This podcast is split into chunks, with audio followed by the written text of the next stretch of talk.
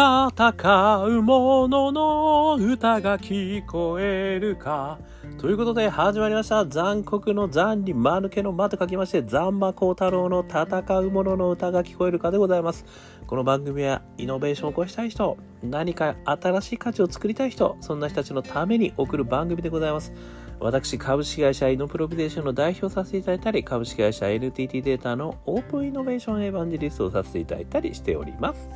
さてさて、本日はですね、えー、2022年8月27日ということでございまして、土曜日でございますね。皆様ゆっくりされてますでしょうか？まあ土曜日もね、働いてる方もいらっしゃると思いますけれども、今日は暖かくですね、えー、東京は過ごさせていただきまして、えー、これからまたね、でも雨が続いて秋になってくるのかなと食欲の秋、スポーツの秋、ね、皆様はどちらの秋を目指すんでしょうか。えー、私はですね、相変わらず勉強の秋ということでですね、今日も一つですね、あの、すごく勉強になったことをですね、皆さんにシェアさせていただきながらですね、えー、そこから大企業におけるイノベーションの起こし方みたいな話をですね、今日はちょっと少し私の考えをお話しできればなというふうに思っております。えー、今日私が勉強させていただいたのはですね、出ました、両利きの経営、ね、大名著でございますね。えー、もうとにかくイノベーション、大企業、もしくはスタートアップやる方はもうこれを読むしかないみたいな本でございますけれども、えー、両利きの経営、二頭を追う戦略が道を切り開く、ね、著者、チャールズ・ A・ オライリーさん、マイケル・ L・ タッシュマンさん、漢訳解説者、えー、リアマ・さん、そして 解説者富山さん、富山和彦さん、入山、えー、ごめんなさい、入山さんのこれ、お名前なんて読むんでしたっけね？入山、ちょっと待ってください。今調べますね。入山、えー、難しい、難しい字ですね。えー、昭恵さんですね。失礼いたしました。入山昭恵様。えー、大先生ですね、入山昭恵さん、そして解説者、富山和彦さん、役者が渡辺典子さん、えー、発行が東洋経済新報社ということでございますけども、な皆さんたくさんね、あの読めてる方もいらっしゃると思いますので、今日、あのこの中から私が取り上げたいのは、あの、両利きの経営をやってるですね、6つの企業の事例というのがですね、いろいろ書かれているんですね。で、その中では、あの、両利きの経営をですね、いかにあの知の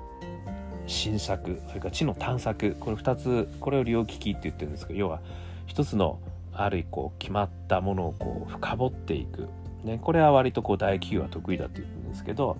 その探索ということでですね新しいものをあのある意味こう、まあ、ちょっと非効率的にですねあの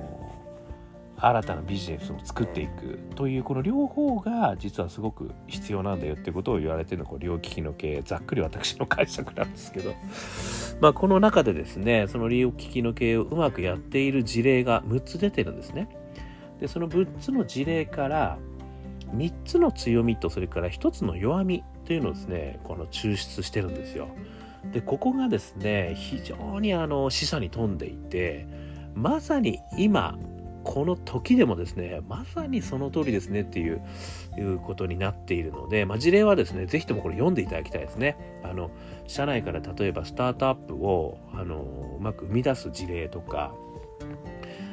どうやってこう、うまくね、あの、既存のカニバリズムがやっぱり起きるわけですよね。それをどういうふうにこうやってきてるのかみたいなね、うまくやってる事例がすごい載ってるんで、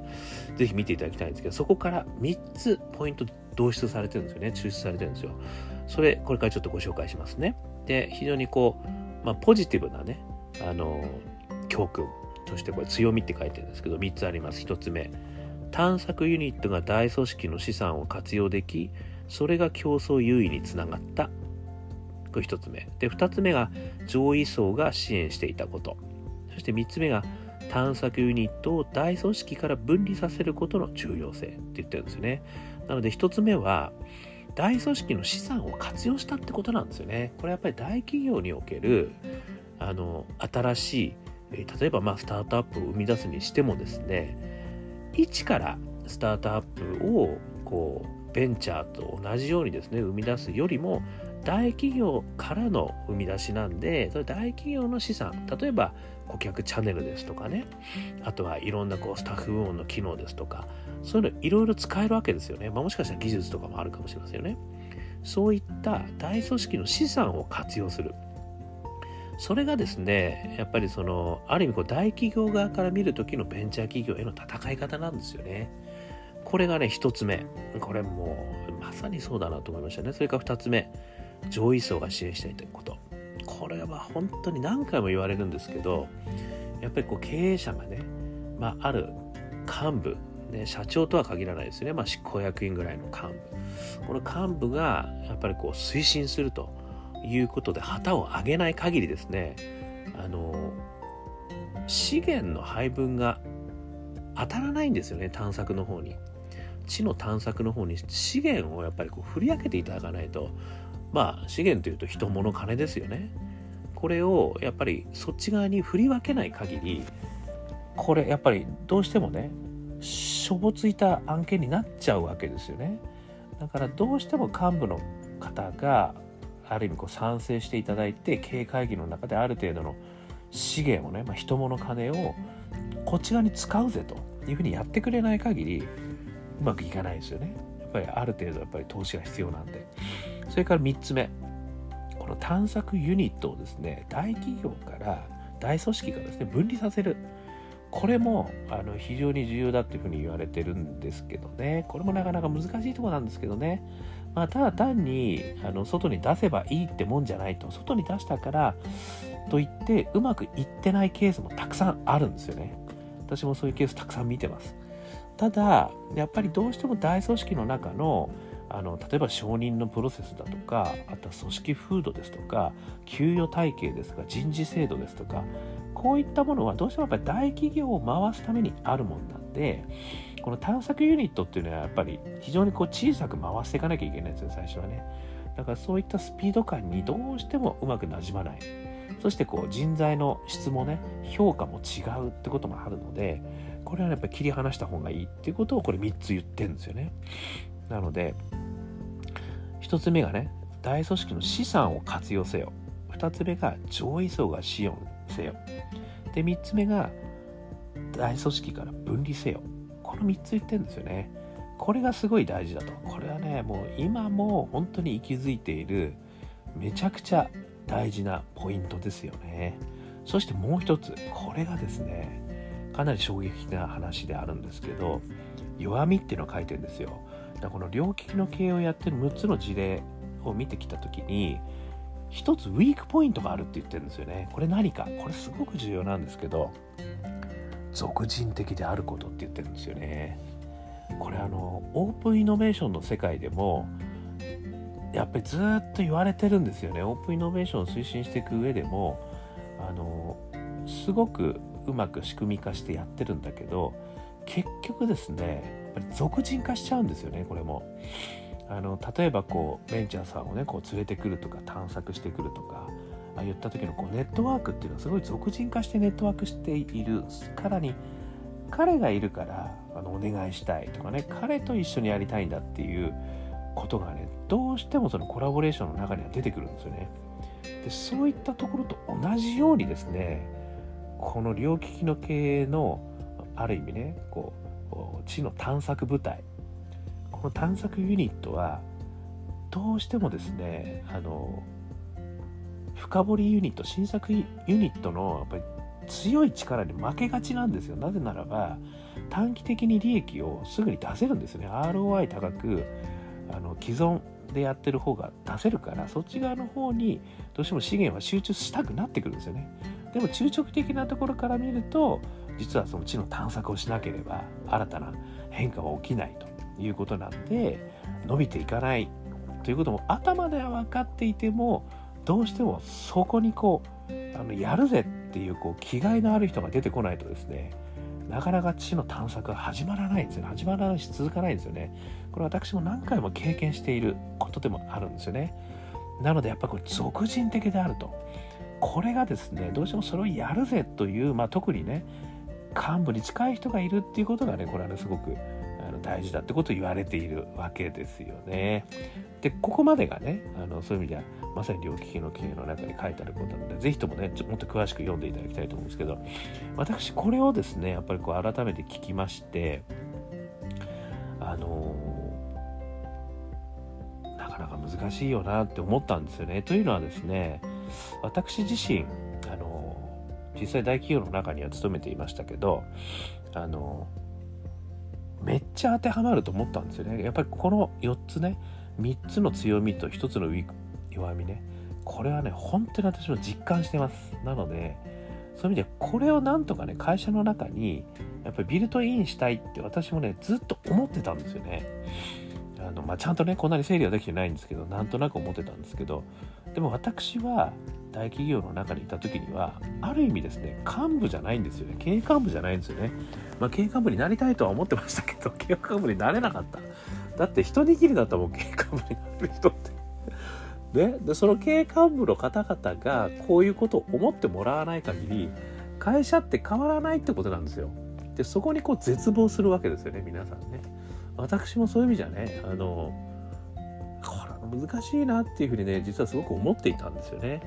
ただですね私の尊敬するあの経営幹部の方が実は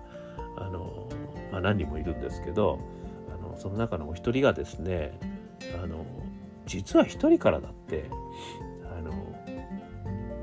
会社を変えた人間なんてたくさんいるんだ世の中っていうことをですね教えてくれたんですよ。でその方の話をですね私はずっと覚えてましてでそれがね私はすごいあのやっぱりそうだよねってちょっと思うようになってきたんですよね。でそうそのねあのまあ俺俺私なんか私ごときがみたいなことをね思っちゃうのかそれともいやいやいや待てと経営幹部の方がそう言わないんだったら俺からやろうぜともしくは俺たちからやろうぜというね気概を持ってる方たくさんいらっしゃいますよね。でそれは私は絶対できると思ってるんですよね。でそれがですね実は今回のねこの弱みの中の俗人的であることって書いてあるんですけどこの俗人的であるんだったらその俗人に俺がなろうぜっていうことがねあの思えばいいんじゃないのかってちょっと思ったんですよね。つまり俗人ね人そういう人がまあある意味いなくなっちゃったらできなくなっちゃうじゃあ俺俺いるから俺いる間は絶対できるじゃんって。ね。そういうふうに思ってもいいんじゃないかなと思ったんですよね。これまさにその自自分ごと他人ごとねあの円の中のまさに真ん中自分事ととしてこの課題を捉えた時にいやでも俺は経営幹部じゃないからできないのかっていうところですよね。このバイアスを壊せるかどうか。だと私は思って。でもできると。そこは思ってみようってことがね私は実はあの前のねあの本にも書いてるんですけど一人からでもイノベーションができるっていうのは実はそういった経緯でやってきたことがあったんですよね。なのでむしろねこの俗人的であるからであのブレちゃうってことがあるんだったら自分がそこにいるぜとそこでやるぜと俺がいる間は少なくとも絶対やってやるみたいなことをまずは思ってもいいんじゃないか。これが一つ目ですね。そしてあのこの強みの3つをねどうやってあの会社の中に仕組みとして入れ込むことができるかっていうしかもそれがある意味ね一社員がっていうねそういうチャレンジそういう問いなんですよね。そういう問いを立ててみるってことなんですよね。これ一見するとこの強みってもう経営幹部じゃないと絶対無理じゃんと。偉い人がやっぱりやってくれないとできないし俺はもう無理だよみたいなね。そうじゃないと。一社員だってこの3つのポイントを押さえて会社を動かすことさえできればこれは変えられるよね。ということをねちょっと私3つ思いました。ねあの実はさっきの強みの3つに対応してねちょっとこれはボトムアップからの両利きの経営の挑戦というふうに書いたんですけど1つ目探索ユニットの立ち上げと仕組み化ですよね。だからこの探索ユニットが大組織の資産を活用できそれが競争優位につながったってあるじゃないですか。だからそういう形の探索ユニットを立ち上げればいいんですよ。でこれは私はあのワーキングっていう形でね立ち上げたんですよね。でこれはあの草の根ワーキングで立ち上げたんですよ。でその草の根ワーキングがあのある意味私の仲間だったんですよね。でその仲間の方々の話を聞きながらですねあのいろいろこう会社の中に提案してったんですよね。でその仕組みもちっちゃいとこから始まったんだけどそのちっちゃいとこから始まったのが少しずつねあの口コミで広がり、まあ、社内のねこう探索ワーキングっていうのはすごいあの一つのビッグあところはビッグデータワーキングだったか次世代金融ワーキングだと忘れちゃったんですけどまあねあの流行りだったんですよねそれがね。もう10年ぐらい前になると思うんですけどでそこからあの始めたらですねもう700人ぐらいのワーキングになったんですよね。でそれをあの社内のね中の仕組みの中にあの結構ビルトインしていくことができてですね。でそれがこうある意味あの結構大きな社内イノベーションワーキングになってったってことがあったんであのでそうするとそこからね大組織の資産を活用したあの探索ユニット化ができると。いうふうに私は思っているんですよね。なのでもうまずは草の根からでもいいのでそういうことを始めてみるっていうのがねこれ1つ目ですよね。そして2つ目上位層が支援していたことってあるじゃないですか。なのでこれは上位層を味方につけるってことなんですよね。でこれも私すごいあのいろんなあの上位層の方々に直メールをですね実は打ってたんですよね。すごく嫌がられたと思いますからいや是非ともねこういうのが始まってますからあの一度あのぜひともちょっと参加いただいたらどうでしょうとかね。今回のこういったワーキングの中であのすごく面白い案件ができました、ね。えー、こういった効果が出てますとかっていうのをね結構ね主要なあの聞いてもいないあの幹部の方にメールで送りつけていたんですよね。